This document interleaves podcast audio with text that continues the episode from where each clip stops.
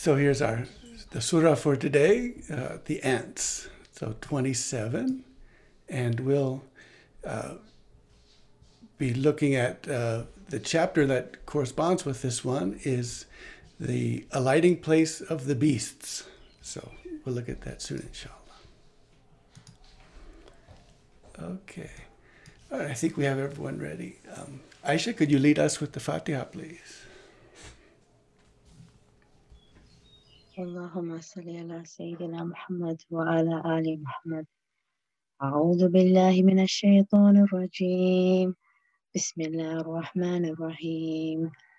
الحمد لله رب العالمين. الرحمن الرحيم. مالك يوم الدين. إياك نعبد وإياك نستعين. اهدنا الصراط المستقيم. صراط الذين أنعمت عليهم غير المغضوب عليهم ولا الضالين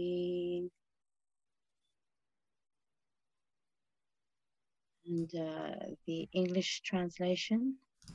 Yeah, here we go. Oh, is that just is that visible or not? We can't see it, but Okay. I've got it here so I can make a start. Well- Bismillah Rahim. Yeah, Good. yeah. These are verses of the Quran, a book that makes things clear, a guide and a guide and glad tidings for the faithful who establish worship and pay the poor due and are sure of the hereafter.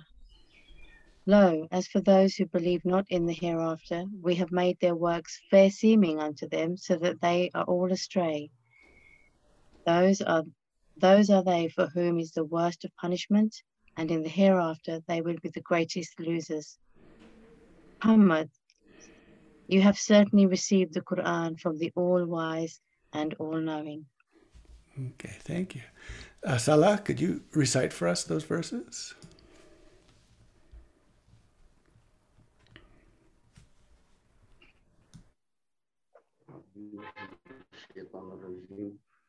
بسم الله الرحمن الرحيم.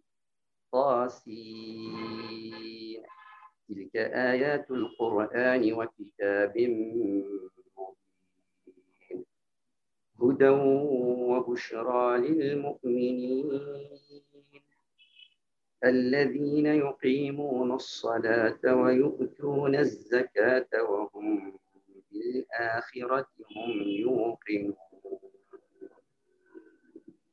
إن الذين لا يؤمنون بالآخرة زينا لهم أعمالهم فهم يعمهون. أولئك الذين لهم سوء العذاب وهم الآخرة هم الأخسرون. وإنك لتلقى القرآن من لدن حكيم. صدق الله العلي العظيم.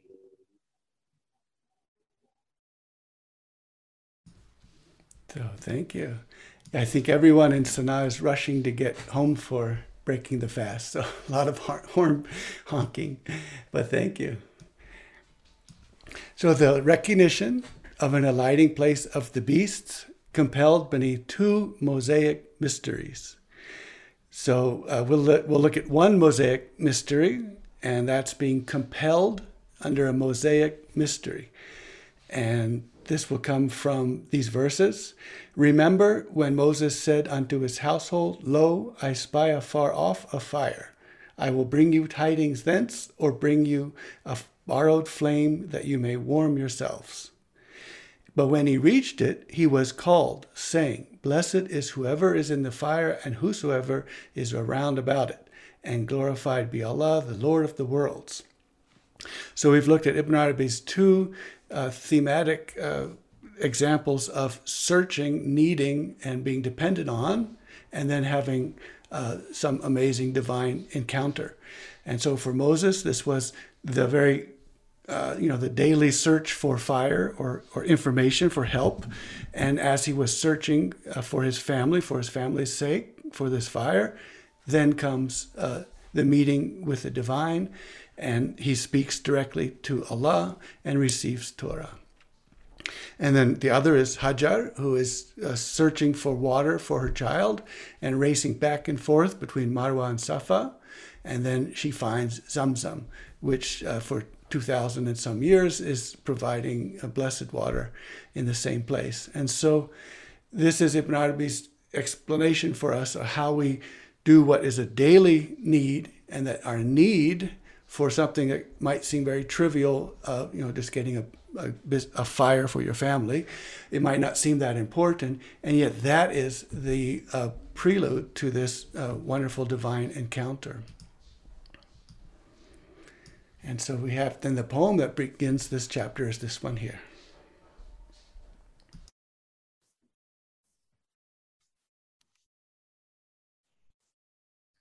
So far off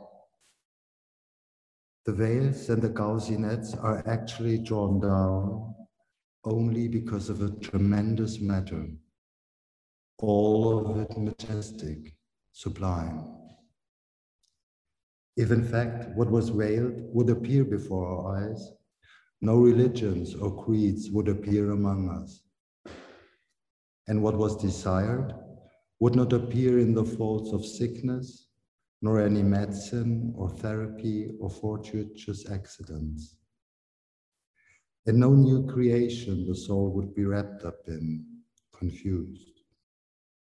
And no being mixed up in the middle, no, and no being discomposed. Indeed, with the veils, their form is seen by the eye. And with this, no weariness reaches your eyes. The eyes of existence behind the curtain are observing, and the veils make see what the eyeballs do not see. Okay. So it's very important that in the in the folds of sickness or folds of you know incapacity, dependency, sickness, in those folds, that's where medicine comes and therapy and fortuitous accidents come. So this is the part of the path is to see these um, folds of sickness and dependent that we have and see them as the means to which we get what we desire. And the mechanism will be that we'll look throughout here is subjugation. And subjugation, I'm using the strong English word uh, for taskhir, uh, it could be subject to, but subjugation is good. It really is a very powerful um, and probably very triggering word, subjugation, because you subjugate someone and that's a horrible, horrible thing. Uh, but uh, Ibn Arabi is going to show us how subjugation really works and how what its reality is. So after that poem, he then begins the prose passage. And he says, Learn, may God assist you you seeker searching for marifa of the matters as they truly are in themselves. That you will not know this except if God teaches you in yourself and shows you this in your thought, in your essence. Then you will reach what you are looking for through tasting when you halt there to learn through kashf. So kashf is the disclosure when the veils are lifted and you see what's beneath, and tasting, tasting. Um, and then we'll see a third is faith.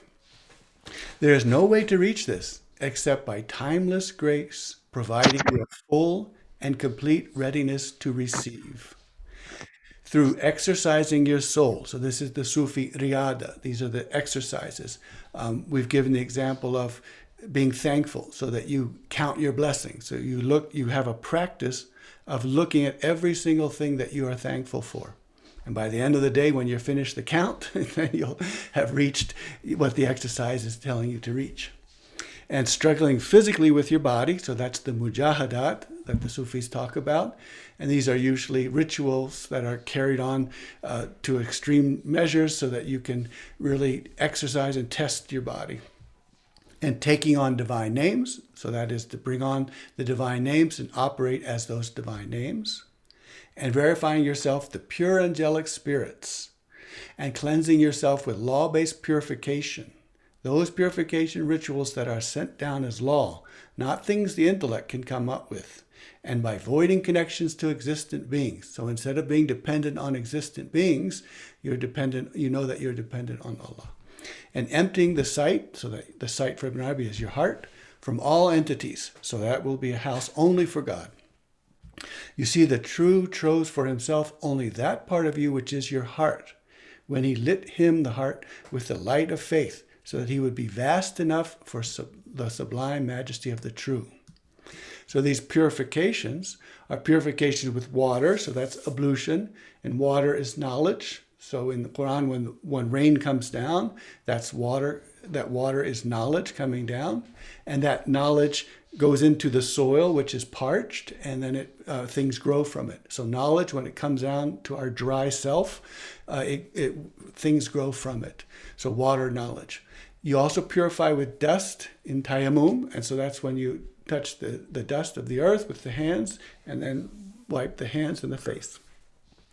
So when you do that tayammum with dust, you're taking what you think is the greatest part of you, your brain, and you're putting dust on your brain.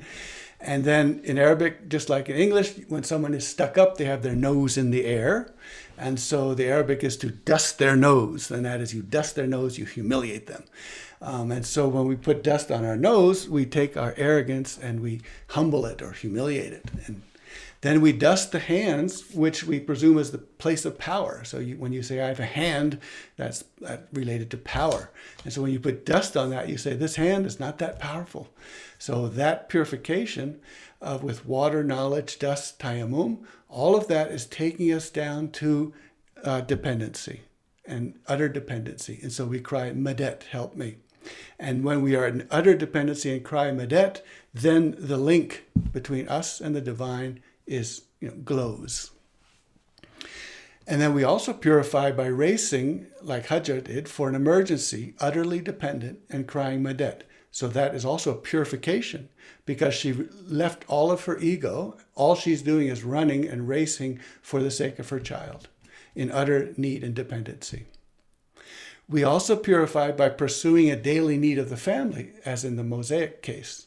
So pursuing, pursuing a daily need is a path towards the humbleness, the preparation, the dependency that's needed in order to meet with the divine. And there'll be the value of then menial service, so called menial service. And uh, when I was uh, studying, trying to, when I would reach, when I was in uh, Triplicane, Tiruvallakeni, um, and I would go to my Sanskrit teacher taking this bus at the bus stop, there was this person with a small stall, and he had this really nice sugary milk drink kind of thing. And uh, we got to know each other. And then at some point, he told me, he said, You might not think much of what I do and my work, but for you know that I wipe the condensation off of the bottle before I give it to you. You might not think much of my work, but it is my worship of the of God. And so he very much clearly understood that what it, whether it looks menial or not, it's a service which is your service, which is your devotion and your worship. And that is the path to the divine.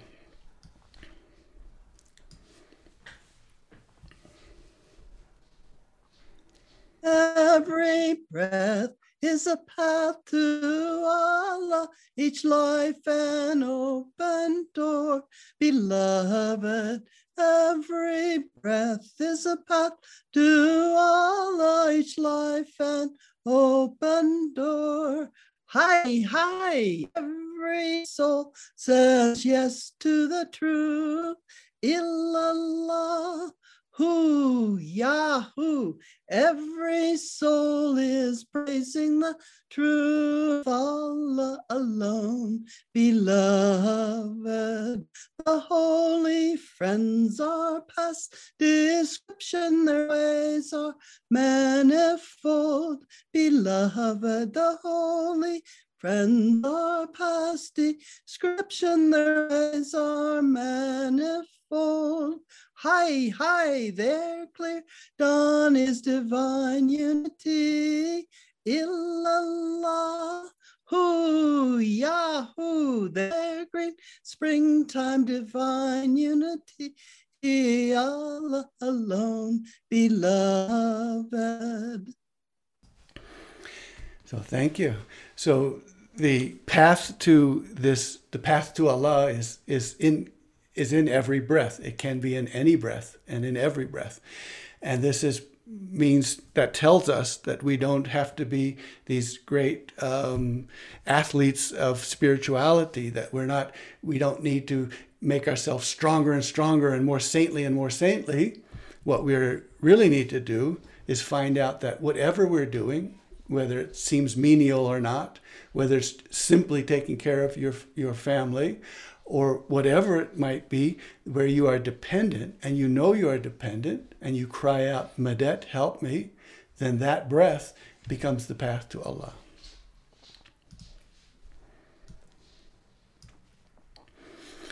And so now Arabi will move into uh, this area about the all enabled beings.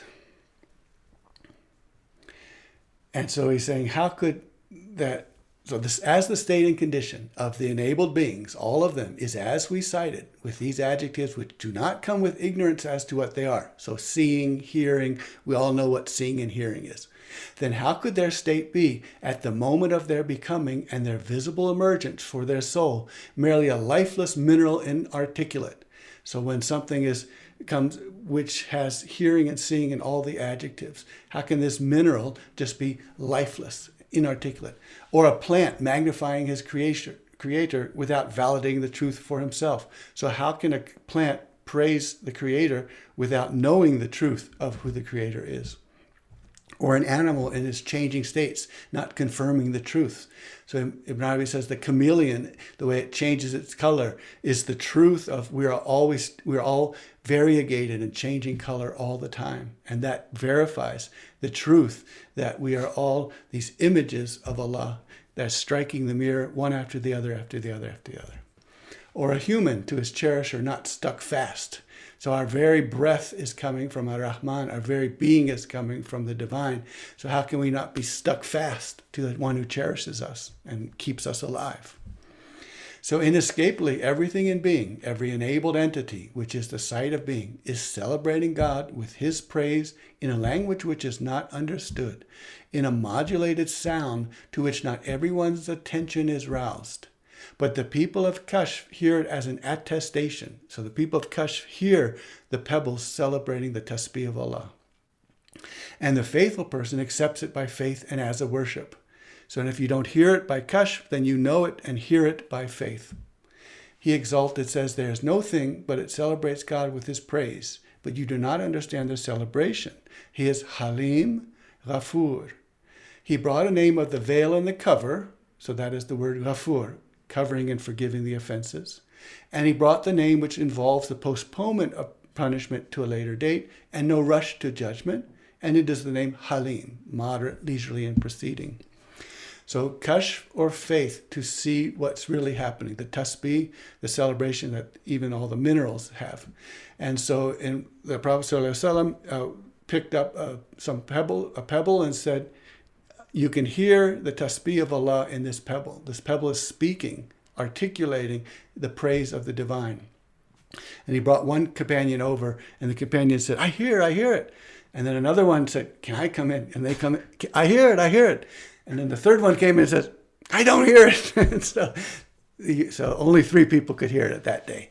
Um, and so Arabi uh, tells us that story over and over to tell us that these minerals are speaking. You either hear it or you have faith that it's speaking. And then when you have faith that this mineral that he is speaking, then uh, then you hear it through faith.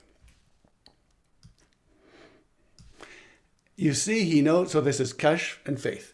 You see, he knows that among his creatures, there are those who have been denied kashf and faith. They're not going to be able to see through the veil lifting, and they're not going to see through faith. They are the intellects who the slaves who are slaves devoted to thinking, and the ones who stand on metaphor.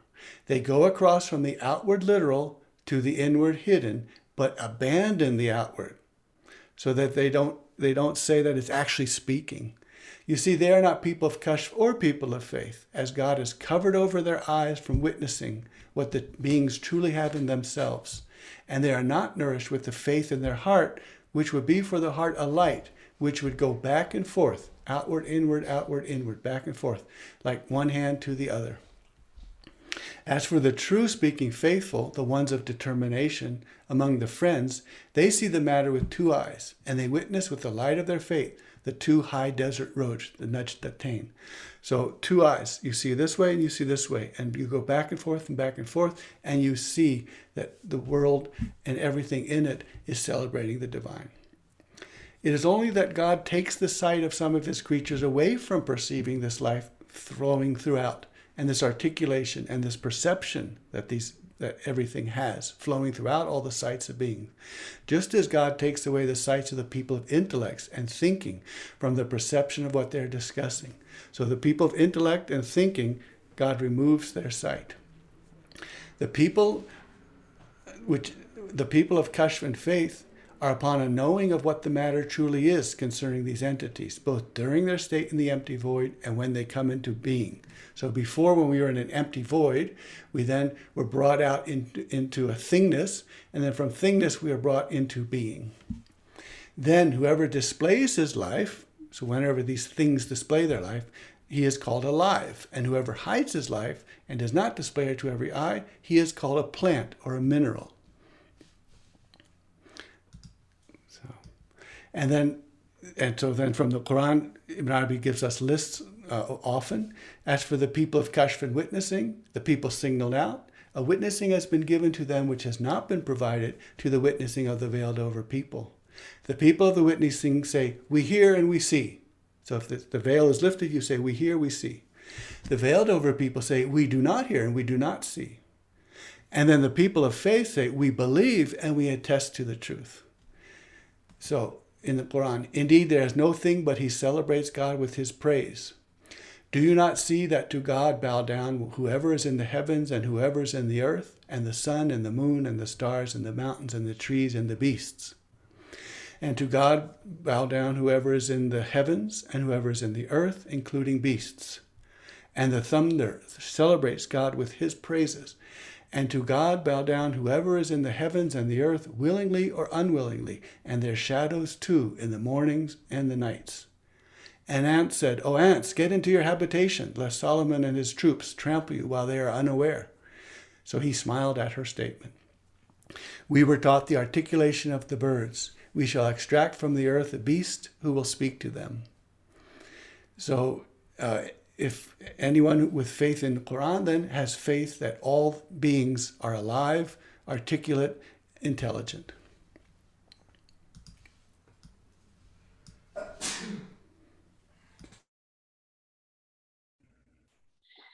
The nightingale at dawn sings as the heart of the rose, joining with the song all creation knows, breathing with every step. Alhamdulillah, chanting with every step, all praises are flowing to Allah. Creatures moving everywhere think they're going here and there. One way they cannot flee brings them to reality. Whether or not one knows each step belongs to the beloved, each step within the beloved. Alhamdulillah. Ashki faces death before this life passes by to be and only be die before you die. Give thanks with every breath. Alhamdulillah. Give thanks with every step. All praises are flowing to Allah. Truth has led me on the path of the Helveti to the seal of founding pirs, Nuruddin Jerrahi, the way of passionate love. Alhamdulillah, transformed by divine love. All praises are flowing to Allah. The life of supplication is the life of exaltation. The life of supplication is the life of exaltation. Beautiful. So, so that's another way to say all that. um, Aisha, could you read the hadith for me? Maybe save my voice a little bit. This, these ones here. Thank you. Then he reports that a group of the creatures will not believe this, but will take it out of its outward literal sense by far fetched interpretation. So he says, Indeed, the people are not believing in our signs. That is, faith does not sit firmly with the signs, which these verses are part of, in their hearts. No, they should be faced toward, sorry, no, they should be faced toward with faith and a group of them interpret this in a way that is different from the perspective which is meant. He, sallallahu alaihi wasallam, said, "The muezzin is attested to, the muezzin is attested to up to the reach of his voice by every wet and dry metonym for all organic bodies created from the four humors." And he said about Uhud, "This mountain loves me and I love him. And he said, Indeed, I know a stone in Mecca who accepted my mission before I was sent. And it has been authenticated that the pebbles in his hand celebrated God. And it has been authenticated that the tree stump longs for him, and one he used to lean against when he was addressing the people with a sermon before the mimbar, the pulpit, was used. When the minbar was made for him, he abandoned him, but the stump yearned for him. So he got down from his minbar and came to him and stroked him with his hand until he calmed down. And it is authenticated that the shoulder of the poisoned sheep spoke to him. And he, sallallahu alaihi wasallam, said, The hour will not come until the tip of his whip speaks to the man, and his thigh informs him informs on him about what his family did after him. Thank you. Wonderful. So, this is that wonderful sentence. So, friend, do not let the skin be more intelligent than you about the matter, with your claim that you are one of the people of intellect endowed with mental perception. You see, this skin has understood the articulation of everything and that God is the giver of articulation to whomever he desires to give it to. But you think that God does not know much of what you are doing. This is the discourse of the one who believes that God does not know the details. Now, he says, but this thinking of yours which you are thinking about your cherisher will be your ruination. That is, will destroy you. So you will wake up among the losers. So remember, we had the verse in the beginning about the greatest of the losers. And it's very easy to read that uh, passage as uh, sort of a punitive passage after the fact. It's actually a warning to people who are using their brains too much. Loss is the opposite of profit, and it is the decrease of the principal capital, as the matter is a trade described by profit and loss. He exalted as saying, Their trade did not profit, and they were not among the guided people. Immediately following his word, these are the ones who traded error for guidance. So when they sold guidance for error, they lost. And he said, Shall I lead you to a trade which will save you from a grievous torment? Have faith in God and his messenger and fight hard in the way of God. In fact, he turns these matters towards trade apart from other subjects because the Quran came down to the Quraysh in the language of the Quraysh in the Hijaz, and they were traders more than others among the Arabs.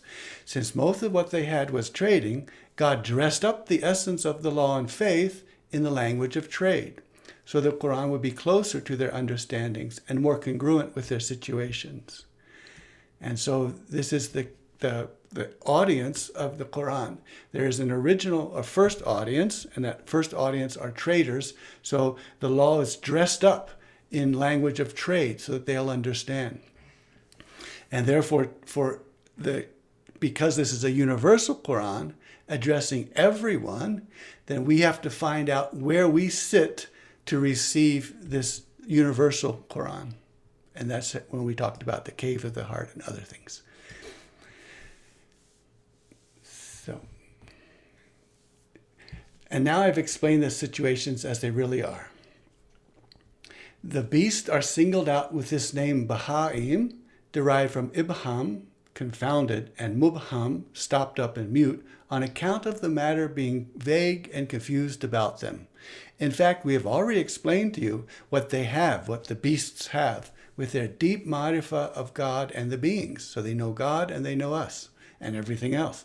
Thus, they are called so because their situation is vague and confusing to us. So they're called mute beasts and confounded and perplexed and stopped up because we are stopped up and not seeing who they truly are. The confounding and perplexity of their situation is actually in the place of our ignorance of them or our confusion about the situation. We do not recognize the form of the situation as the people of Kashf do. And this is very un- unusual in the Futuhat. Ibn Arabi has put himself in a we here. Usually he'll say, human beings, they. And he's sort of like, you guys, you guys think this, you guys think that. And, and then he'll say, we, people of Kashf understand these things and you guys don't. Here he's saying we. He's really being very, he's descending to our level and saying, we just don't know these things because we don't have Kashf the way the people of Kashf do. So he's telling us if you can't get Kashf, then you need to get faith. So they are Baha'im, mute beasts, according to those who are not people of Kashf or faith. Their situation is confused and confounding to these people when they are seeing some of the animals and their behaviors that are originating from them, which could only originate from thinking and sound perspective and detailed observation. That originates from them by instinct, not from thinking and not from seeing with the mind. So God Abhama confuses and confounds some of the people about their situation. But they cannot deny what they are seeing, namely the skillful designs they are seeing originating from these beasts. I wonder, let me move, I have to move this bar up here. I wonder, what would they do with what they are seeing with their own eyes concerning what originates from these beasts, these skillful actions? Like the spiders, in arranging their web strings to trap the fly, which God made their nourishment, and how some animals store away some of their food, a known amount and a particular measure and their knowledge of the time periods, and their making provisions for themselves with their foods. They eat only half of what they are storing, fearing a drought when they would not find what they are feeding on, as the ant does. So here we have uh, deliberation, planning, uh, understanding that the time periods and the seasons will pass, understanding that you need to save some of your food for the next day or the next month. Um, how can this be anything but intelligence? How can this be anything but intelligence? Uh, was walking yesterday in the forest with my son, and we were looking at the way trees, mother trees, have trees next to them which are getting almost no light, but they're doing very well. They're flourishing. So what happens is that the mother tree will make sure that through the root system, these little trees are getting all the light, all the nourishments they need, even if they can't get direct sunshine. And then we've also talked about uh, there are trees that can grow their branches into a gap and get and get uh, sun from that gap, and that growing period might be two years. So this tree spends two years working on getting a branch to go into a gap that will be there in two years. How can this be anything but intelligence? so now let's look at this story of the donkey, which is another one very easy to to misunderstand, and I think I'll be able to give uh, the context that Ibn Arabi wants us to see here. And learn that beasts understand and know things about the human being and the situation of the other world and the truths upon which rests upon which being rests, which some of the people are ignorant of and do not know. It is, as was told by someone about one of them, that he saw a man riding on a donkey, and he was beating the head of the donkey with a switch. The onlooker wanted to stop him from beating the head of the donkey, but the donkey said to him, Leave him be, because it is own, it's his own head he is beating. The donkey knew that he would be rewarded for these things he was doing with him. His statement, Leave him be, was because the donkey knew what good he would get with God for doing that, or his knowledge as well that the man had rendered to him fully his light right to get what he was created for, to be subjugated. So he knew what that he merited by rights the beating. So this is subjugation. All of this is facets to be verified for yourself, comparing the format of this behavior and the statement on the part of this donkey with other facets which this behavior might demand. So now we will look at these other facets and we'll talk about, and we need to look at what this subjugation mean and why did the donkey say, "Let him, you know, hit, hit, let him keep hitting me on the head with his switch." And we will then, the key here will be the donkey said, Let him keep hitting me on the head. Because the donkey knows that he is subjugated to this person who is not care is and is carrying something from point A to point B, not the miraculous cure of the of humankind. He's not carrying uh, the the solution to all the problems of the world. He's carrying some load from A to B, and yet menial as that might be, it is a job, it is a service, and it is something that the donkey then is subjugated to do so that this load can be taken from A to B. Let's look at when there is no load taking from A to B, when there is no service, menial or otherwise. Then we go to the sparrow. And it is related that the sparrow on the day of arising for judgment will say, O Lord, ask this one, why did you kill me mindlessly? So that's the key. The sparrow was killed mindlessly. So that means not subjugated to do a service, however insignificant and menial. The, the sparrow was killed mindlessly. That's the key. That's the injustice. And it is that way for the one who cut a tree without benefit or transported a stone with no advantage accruing to a single one of the creation of God. So you don't mindlessly put a stone over here if there because the stone is subjugated to serve in a, some capacity, some job, no matter how menial or insignificant, but to just mindlessly put the stone somewhere else, then that stone is not being of use to creation. And with subjugation, learn that the beasts, even if they are subjugated, put low for the human being, do not be mindless, forgetting that you are actually subjugated to them in what you do by looking after their betterment. So Ibn Arabi says subjugation goes both ways.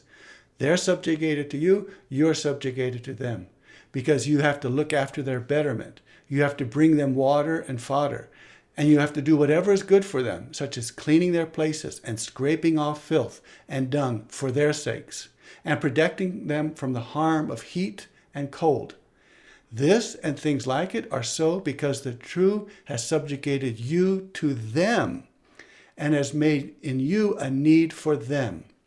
You see, they're the ones who carry your loads to a country you could not reach except by expending a half of your utmost. That is, you could not reach to these other countries except by fantasy and imagination, not physically, except by the intermediation of these riding beasts. So without these riding beasts, we could not travel from there to there. You have no excelling over them in their subjugation. So because they're subjugated you doesn't make you better than them, because God made you need them more than they need you. Ibn Arabi is always telling it the story. When you go to the horse, the horse runs away from you because you need the horse, and the horse is independent, doesn't need you, and runs away from you. And so subjugation is actually a mechanism of how things get done in the creation that trans, that permeates all of creation. So we have angelic subjugation. So angels are subjugated to human beings. Planets and celestial bodies are subjugated to human beings. And this, and obviously we should know angels are superior to human beings. And so they are subjugated to us, and that doesn't make us superior. And then there is work based subjugation, which is the one of the donkey. So to get a work done, I have to be, uh, the donkey has to be subjugated to me, and I have to be subjugated to the donkey and take care of the donkey and do all those things. So subjugation goes two ways, both ways. But there's a difference in the quality of who needs who. So the horse sees me, runs away because the horse doesn't need me. I need the horse. So subjugation goes both ways. It, there is no sense of superiority in subjugation. You got to hold all of that together. So angelic subjugation, I'm saying the mechanism of the creation, this is what it is. Angelic subjugation, work-based subjugation. Now let's look at sex-based subjugation. Okay. The men are supports for the women. So one is subjugated to the other, and, and they're subjugated to one is subjugated to the other, and the other is subjugated to the other. So it goes both ways.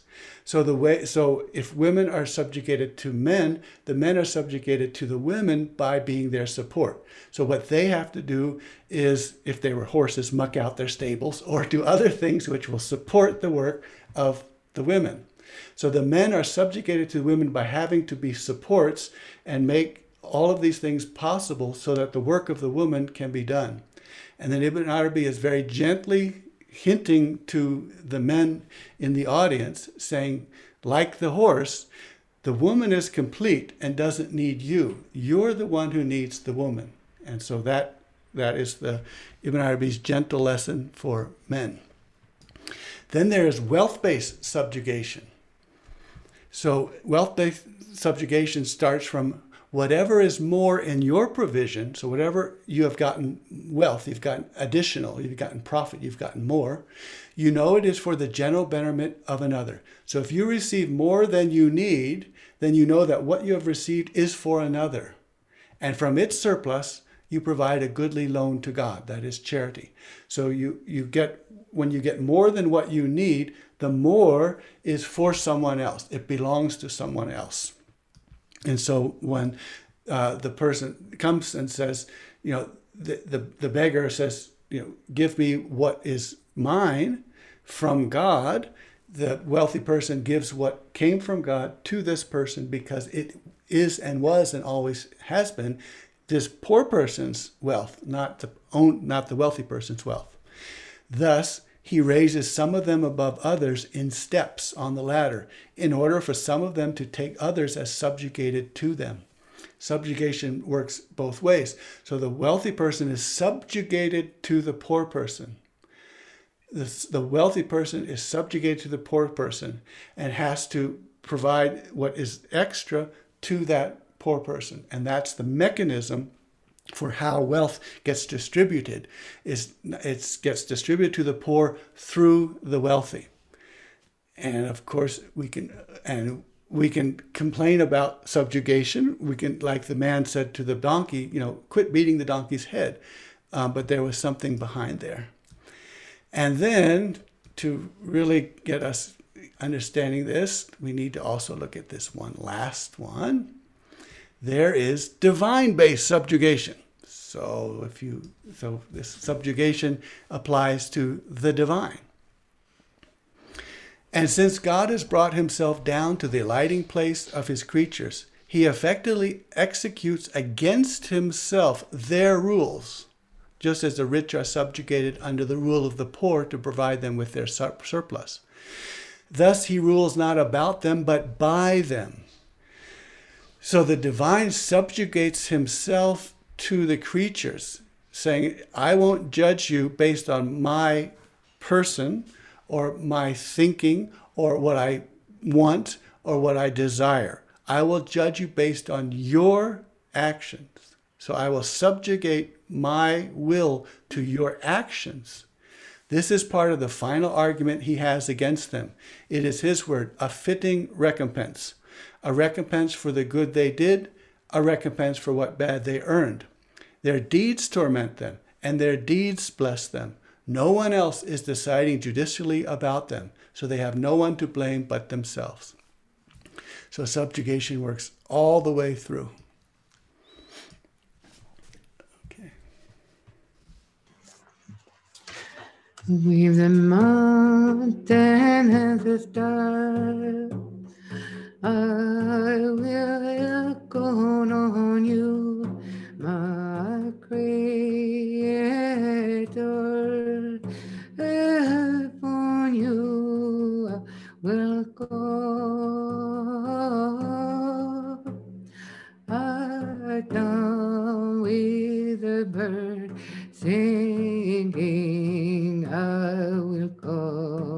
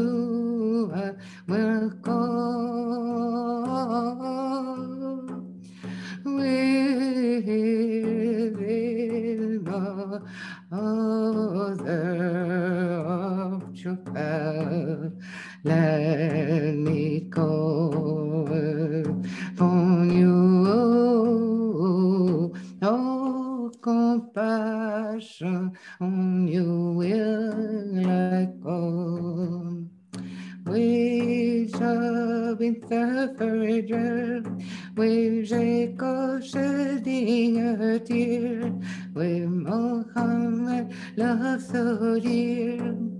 Upon you let me call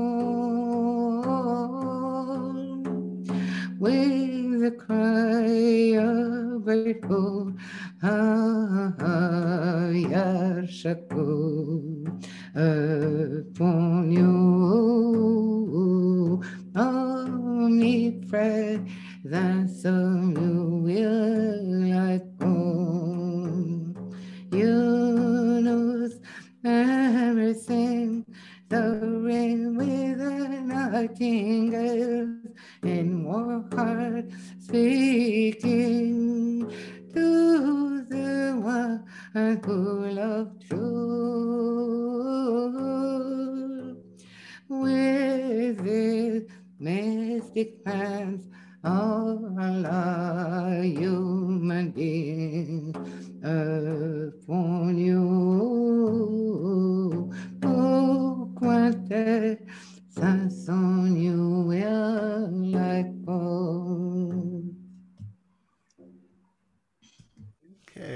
you. Alhamdulillah. Alhamdulillah. Um, the Ghazi net reminds me of Nydia's mom's vision of the net around the earth. That what it is? Yeah, so that that's a, a, a net around which uh, allows us to see, and so uh, and actually next week we're going to go deeply into the the veils again because we were there uh, two weeks ago, and I think and we had something with the veils today, um, but that is the one that allows us to see. Yes. Wonderful. Um, oops. Is Dia being translated as station? Uh, no, no, no. Ubudiyya is, is, is slave basis or, you know, complete uh, servanthood or slavehood. Um, taskhir is, uh, so T A S K H I R is uh, subjugation. And so subjugation is, so if you have, when you, something is pulled, uh, you, so there's a puller and a pulled, and there's a pushed and a pushing. So these are, that's how uh, subjugation works. It's how, it's the mechanics of how things get done. Uh, someone pulls, someone is pulled. Someone pushes, someone is pushed. And so from the angelic to the uh, human to work to sex to uh, what was our third? And then to the divine also. Subjugation is how is a mechanism in creation. So if we tend to shift to metaphors, it means we are deficient as we are not seeing matters with two eyes. Right. So the, the idea about the crossing the arroyo or, or crossing over something and having a lesson is that you take the outward and you cross it over to its inward meaning, but you never leave off the outward. And that's and that's the key. So the people he's talking about, they start with the outward and they try to go to the inward, but then they say, uh, "Oh, so everything is um, is a clear sign that, that God is great. And then they forget to say the outward that the ants are speaking and they are celebrating. And so they give they go from the outward to the inward and then try to drop the outward. And in the legal uh, field, uh, this is called batania. It's when someone says, well, fasting is for is tazkiya, is to purify. So if I can purify myself, then I don't need to fast. And so that's that's holding, letting go of the outward. And Ibn Arabi says, if you only have the outward, you're in good shape. If you have the outward and the inward, you're in the best shape. If you only have the inward without the outward, you're in bad shape because uh, we we need to have two eyes. We need to see both. Salam. Thank you for this wonderful session as always. In nature, the plants, most and the animals do not necessarily need humans to exist. They are subjugated to Allah. Where is the subjugation here? Does mean that humans are in fact all subjugated to the rest of creation, animals, plants, minerals, but not necessarily the other way around? Yes, so the subjugation is both ways, but there's a quality difference. And so the subjugation is that that everything uh, creation is subjugated to the human being. That means that the human being is subjugated to creation. And so uh, the quality is that the human being needs creation and creation doesn't need the human being. So that's that's the both both are subjugated to each other and one of them the, the quality is one of them doesn't need the other the way the way the other one needs. And so that's that's how that distinction takes place. And what it teaches is that since I, if I know that subjugation has nothing to do with superiority, and it tells me that I am subjugated, that means that they're subjugated to me as a blessing. What a wonderful thing. Work can be done, uh, worship can be done, work can be done. Something that is the goal of creation can be achieved because they are willing to be subjugated to me. And then my subjugation to them is also in gratitude and also realizing that without them, I could not, that this goal of the universe could not be uh, reached. As I see it, humans have been given the trusteeship for all these, hence subjugated. The human beings have been have, have been given the what? I missed, missed that. A trusteeship. Oh yeah, yeah, yeah, um, yeah. There, there, are different ways that that I mean religions and, and traditions hold them. Uh, Ibn Arabi uses the very very strong concept of subjugation um, to to give to really show the dependency because dependency is the way that we reach the divine. We come to the divine approach the divine by dependency. And to know that i am subjugated to another to minerals plants animals humans angels and the divine to know that subjugation is to is a humbling one. So instead of making me superior it makes me more and more humble because i realize i can't do anything on my own And so that subjugation is to recognize my slavehood, that I, I have nothing. And then when I know that I have nothing, then uh, this work can be accomplished. You explain people of Kashf and the people of faith. How about people of tastings? Well, so the people of ta- tasting is is a is uh, is a kind of a, a. Um, so the people of tasting will will have this as well. So they they they will they will taste uh, their position and the position of those who are subjugated to them and they're subjugated to them. Uh, so that can be a, a tasting as well, something that you know. And then when you know that, it's it's full, complete, and always is with you. And you take that to everything else. And then you begin to realize that this whole universe has this subjugation one to another, and that even the divine then uh, re- drops down into our level, which can only be a, a subjugation. Please repeat the meaning of angelic sub- subjugation. So the uh, the angels are subjugated. Uh, they're they're they're angels that are created. When I say astaghfirullah, uh, you know, I say cover up. Um, and astaghfirullah and medet, the angels created for that. And that angel then is subjugated to that phrase, to that dhikr. And the angel spends the rest of uh, the time until the day of judgment uh, holding that dhikr so that it will be it will be of use on the day of judgment.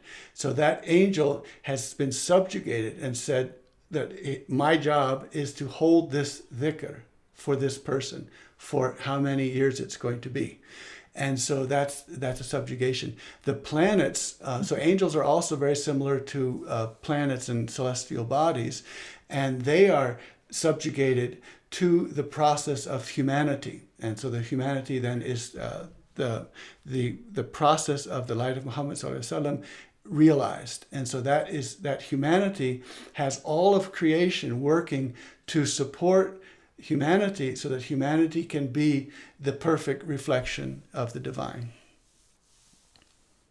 We seem to do an awful lot of thinking and using the intellect to try to understand Ibn Arabi. How does this sit with the apparent opposite of Kashf faith in our case? Will God remove our faith? A slightly tongue in cheek question, but nonetheless.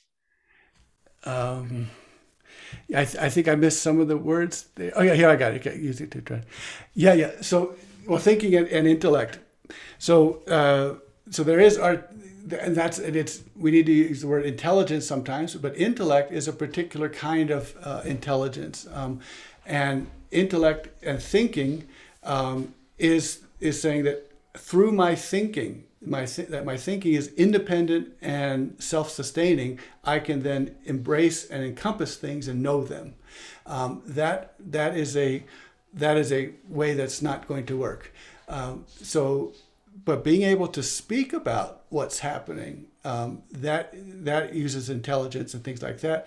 That we can we can speak about things, um, and it's and it's actually. Uh, very clear in Ibn Arabi about how the how the intellect works and how kashf and faith works. What he's saying with faith is that faith tells you that the stone is is speaking, and the intellect says there's no way the stone is speaking. So clearly, the intellect is not the way to understand how the how the um, the stone is speaking, and then the intellect will then make up all sorts of arguments about well the ants that do that they're they're they're being instinctive. And and he says well you use the word inst- instinct but uh, when when I do something when my body wants something and does something uh, is that instinct too? Or is that thoughtfulness and planning? Um, and so you know it, it, you can use whatever word you like but it's clear that when the ants are storing food they know that there is a future and that they know that this is the thing to do for being provisioned for the future. So they and so they are not using intellect, but actually intellect is saying that uh, I can't even believe that that's happening. It must be some other explanation. I remember having a conversation with plants as a child where I asked questions and some form of understanding. I mm-hmm. was satisfied that that I was satisfied with. Could that have been real? Yeah. Yeah, this is my son is over there. I have to, I have to tell him though. Say this anyway. Uh, when he was a kid, we would go through the forest, and he would just he just thought it. Would, everyone talks to trees, and trees talk to everyone. And so, um, and I never kind of told him, uh, don't tell that to other people, because he was homeschooled, so we could. He was a, a bit sheltered, uh, but he could speak to trees. Trees spoke to him. And uh, then I was with my other son on that hike, and uh, all of a sudden a hawk comes down. And the hawk came down this is uh, and he said oh that's what happens in the greek uh, the ancient greek uh, stories. And i said well this is what what this is is that you, you'll have something that's forming inside you some insight that's forming inside of you. And when the hawk comes down that is a confirmation and a solidifying of, of what is forming inside you some insight that's forming inside. So uh, there is there is no doubt that that as we increase our awareness of what's of, of all the beings around us, then uh, we increase our awareness. this is this is the spiritual path. This is the path that teaches us what we need to know because they know what everything they need to know and they know what we need to know and as and he said that the animals see things that we don't see and then they can then teach us and that they only teach us not if we're chasing them saying i need you but we also say um, would you be subjugated to me? And then that makes me subjugated to you. And so when that that relationship comes then and our humility is there then things start happening but if our arrogance is there then the animals run away. And that's why purification is through tayammum is dust is the, you, you dust up here because we think our brain is so important and we think our nose is up in the air. And so that's that to get dusted to bring us down. So that's purification. And then purification through water is purification of knowledge that we know that we're dependent and then that purifies us. And then purification is through emergency, like Hajar with her child, and that is the purification. And with that purification, Zamzam comes. The Torah is revealed. You know, all the things that all the, the divine communication, intimate conversation takes place. When one can't do Jahadat, what can replace it? Whom or what is one subjugated to? So uh, so the subjugation yeah then is is to we, we have to see ourselves as subjugated to all the things around us. And that is that we are not superior but that we are subjugated that we can only accomplish things if this uh, mechanism is, is put into place. And that tells me that i'm not an individual standing alone uh, you know, an atomic individual and I can go it alone and do it all myself. I have to know that unless there are others, uh, minerals, plants, animals, angels, and the divine and the humans, unless there are others which are helping me, then I won't be able to accomplish anything. And so that that reminds me of my utter dependence. My cat is sleeping quite relaxed between my back and the chair. Yeah, Ibn Arabi always said that the cats know things that definitely know things, and so he talked about one that people would visit, and he would they would watch the cat, whether the cat talks to them or not, and uh, you could tell who who's who by what who the cat would tell you is going on. Definitely. So is subjugation interdependence? Yeah, so subjugation, so interdependence is the way that the creation works then. And so, uh, and the intellect is trying to make me an individual, atomic individual, and say, you're yourself, you know, you do it, and you can do it. Um, and the intellect is telling me that I can bind reality and I can I am sufficient unto myself, and that's the intellect talking. And the heart is saying uh, that I I am not sufficient unto myself. I am in utter need. And so, inter, and so interdependent subjugation is the mechanism of creation. Yes. How are we subjugated to the ancient? Well, so that's interesting. And so they, they also, the, I had a question about how, how to what, it, uh, the poor to the rich and the, and the human to the angel, that subjugation, I don't know about that. We'll have to keep looking for that. Okay. Concerning those who have been veiled over, do not hear nor see, can they, we change that station and how? Yeah, so the the changing of that station, the, the removal of the veils, uh, is is the recognition of interdependence, or the recognition that I am not a, the single atomic individual, and that usually takes place. Uh, we had that poem that said that what we desire, because they desire the same thing that everyone desires, um, is folded inside. Is there's sickness which has folded inside of it the therapy and the fortuitous accidents, all of that. So it's through sickness or through dependency or through humility that uh, we find folded in it all the things that we need. And so this is how it's a blessing for the faithful when they when they have things that go against them and they have afflictions and they have needs it's their blessing because they realize that this is my true position some people will go arrogantly throughout the whole world and it won't be until the nightmare of after their death, that nightmare will then shock them into saying, You are not the end of the world, and this, you are not the individual.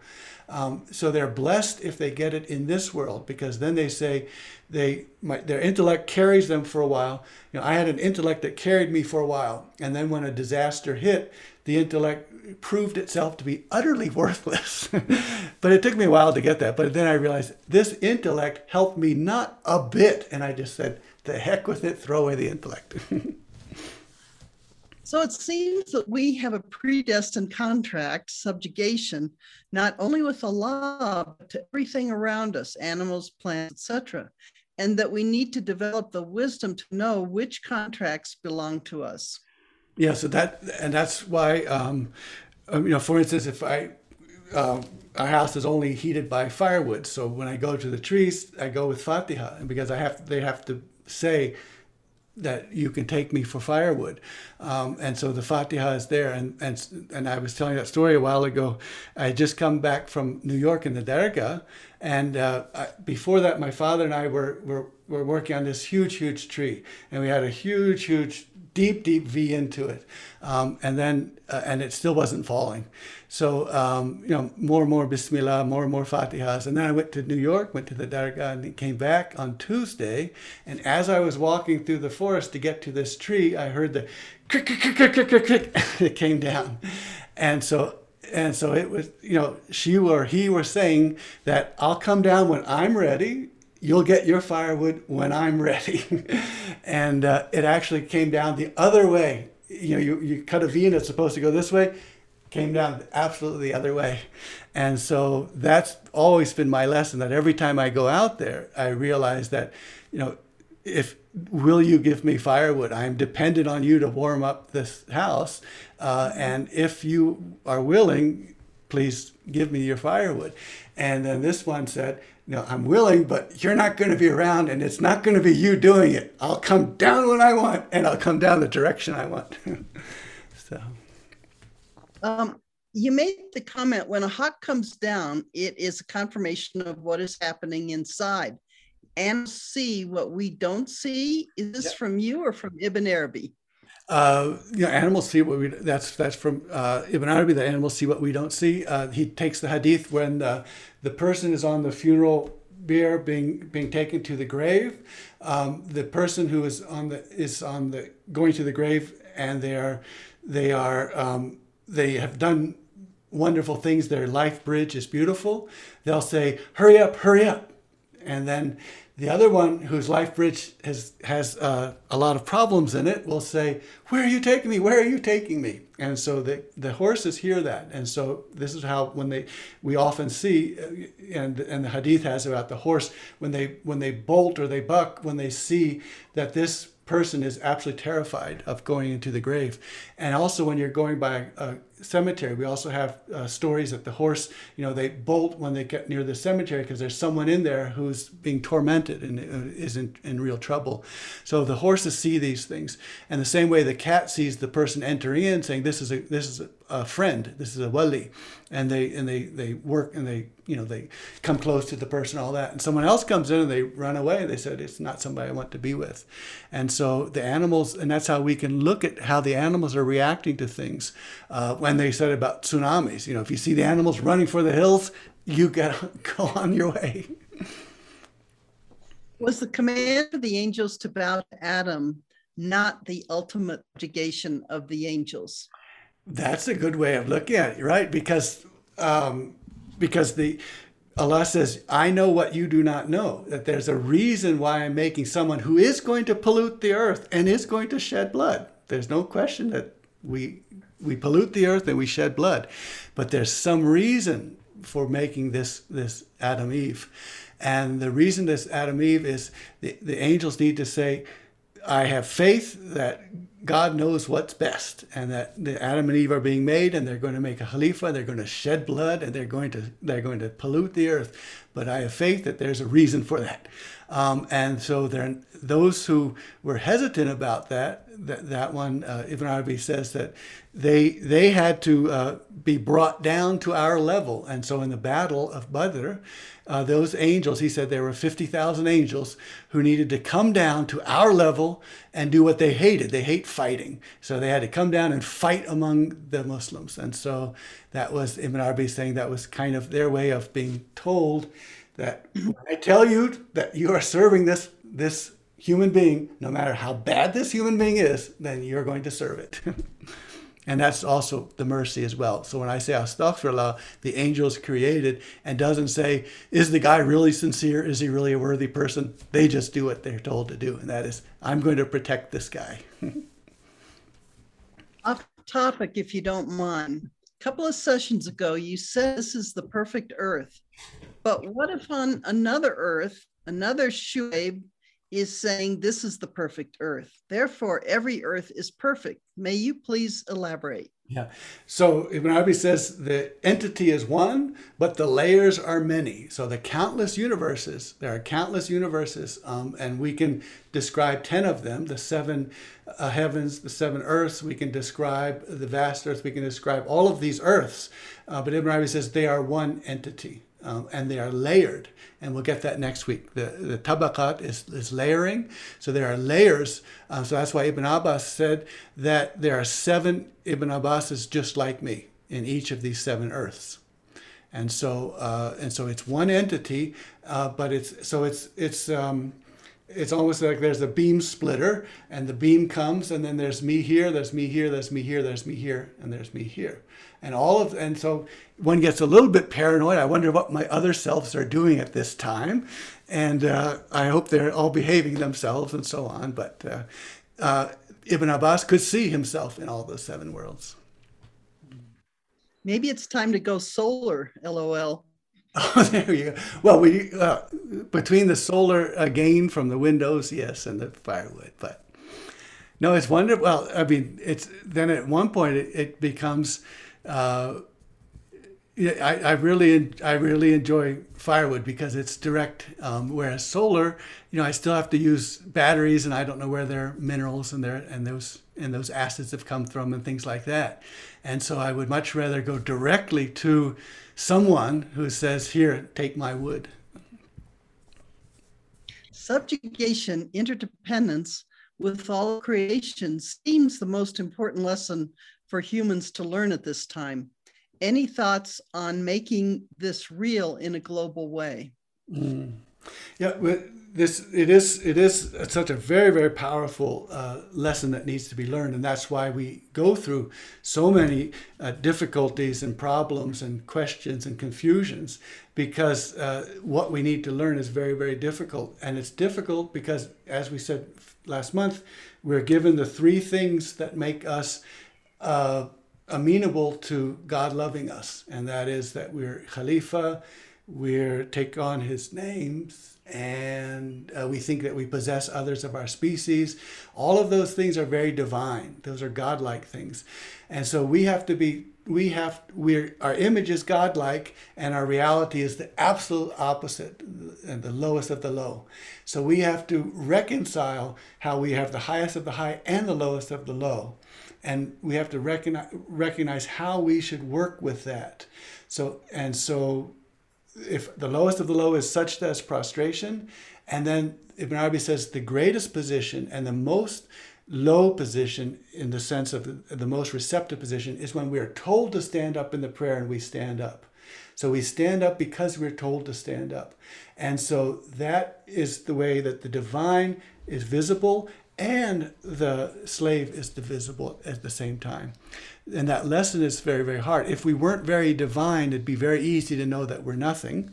Um, and, and if we were only uh, nothing and not divine, then we would just not even, we would not be a reflection of the divine. And so we have to learn how these two utter extremes have to be brought together in one person and in humanity. Yeah. If the donkey owner knew that he is subjugated to his donkey, there will be no action or service as it is meant to be. All is subjugated to who? Yeah, yeah. uh, I mean, ultimately, all is subjugated to who, um, but the mechanism uh, from that goes the angelic. You know, words come down through the cosmos, and so they go through all of the planets, and then they go through uh, human being vocal voice boxes and things like that. So we're looking at the mechanism at the level of, of our level that that we see here, um, but ultimately, of course, all of that is uh, to be a reflection of the divine. Yes. Do we receive dreams from our other selves? Yeah, that uh, this is the one. This is a long. I've I've been exploring all of that one for a long, long time. Uh, sometimes what happens is that someone else sees your other self, and they speak and they speak to that other self, and then they say, "I saw you, but it looked this way, that way, or the other way." So, um, and this is how Ibn Arabi says that you can see yourself in many different forms, um, but you know it's you. And so that's the, the key is to be, and then other people can see you in a dream. They know it's you, but the form that you're taking is a different form that you're used to. And that means that they're looking at one of these other selves. Um, so I guess, I mean, so that the, the, the, the beauty of it is that it's you. There is just you, um, but the form that you take, and then of course in our own lives, young age and old age and middle age and all of these things. Uh, you know, when I was fit, when I was not fit, you know, I, my form changed a lot throughout the, my life as well. So it's not it's natural that I can say that I'm a me, even though I can look very very different over the years. Aboriginal cultures are totally aware of their relationship with all creatures in nature. Right. With all creatures. Yeah, and that's why the, the, the there there are people called fitra. The fitra is when they, they know their innate creation. They know how they were made and they know why they were made. And the other peoples are people who have to get messengers and prophets to come to them and tell them, this is why you were created, this is who you are. Um, so some people maintain that from the very beginning. And so these are the, the, the first peoples. They have that knowledge and they continue with it. Other people lose that knowledge, and then messengers and prophets are sent to them so that they'll see what they need to, to need to learn. Um, and that's why we look at we look at the transmitters of this guidance. We say the messengers, prophets, and mothers, because those are the three uh, uh, roles that guide humanity. Um, some are guided by a messenger, which is giving a law. Some are guided by a prophet, which is giving uh, not necessarily a universal law, and others are guided by the mothers, the mothers who, who have received the wisdom and then continue to give generation after generation this wisdom. And those are the people who have, you know, lived uh, in this, in, in, uh, in, in their, as they were created for thousands and thousands of years. Can we ensure that all our different selves from different layers, different dimensions, are all in line with one another and in integrity with our divine self? I mean, aligned with God. If yes, then what do we need to do? Yeah, that's well. That's that goes to the the, the understanding of of your immutable self, who you are, but then also you know that you can go into places um, and that are good places or, or bad places, and that can be uh, influencing how you are. Um, and so these other selves um, are presumably going into other uh, places, some of them good, some of them bad, but the, the essential self uh, is the one that is is throughout all of them. So it's a lesson to do in whatever life you are in, whichever the worlds you are in, to align your your true self with the way you are imaged, the way you look, um, you know what you're doing and who you're surrounded by, and things like that, and that and that of course then that that's finding the true self and, and how you are surrounded um, is is the is the is the path that, that we we are on. So the the path that we're on is that how can I integrate my true self with how I act and how I look, And that integration is salih, and so salih is wholesome, whole, and integrated. And that's you know what you see is what you get, and how I speak is what I do, and, and that's integration then. So Well, we've we've talked a lot about interrelationship and subjugation, um, and I promise that on the first Friday of every month, we would remind you that we have an opportunity to interrelate with Shue by, by supporting his work financially. And Aisha, if you'll post the, the link to that to make it really easy, um, um, there it is. Um, so on PayPal um, to give give back to Shue, who gives us so much every week and so so willingly and generously and without any asking uh, back. So here it is. And also his mailing address is here so that if you're not on PayPal or don't want to use that, you can just send send a check. Um, so once a month, we'll we'll be reminding everyone of this opportunity. Alhamdulillah, thank you. Okay, good. So good to see everyone. Alhamdulillah, and thank you for all the, the singing and the and the reciting. Uh, Omar was on was traveling today, so he couldn't he couldn't come in and and, and use the mic. So, but uh, hope he's having a safe trip. So, good to see everyone. And then this is Juma Al Vida, the farewell Juma uh, for Ramadan coming up soon. So, blessed Juma for everyone, and thank you. Take care, everyone. Barakah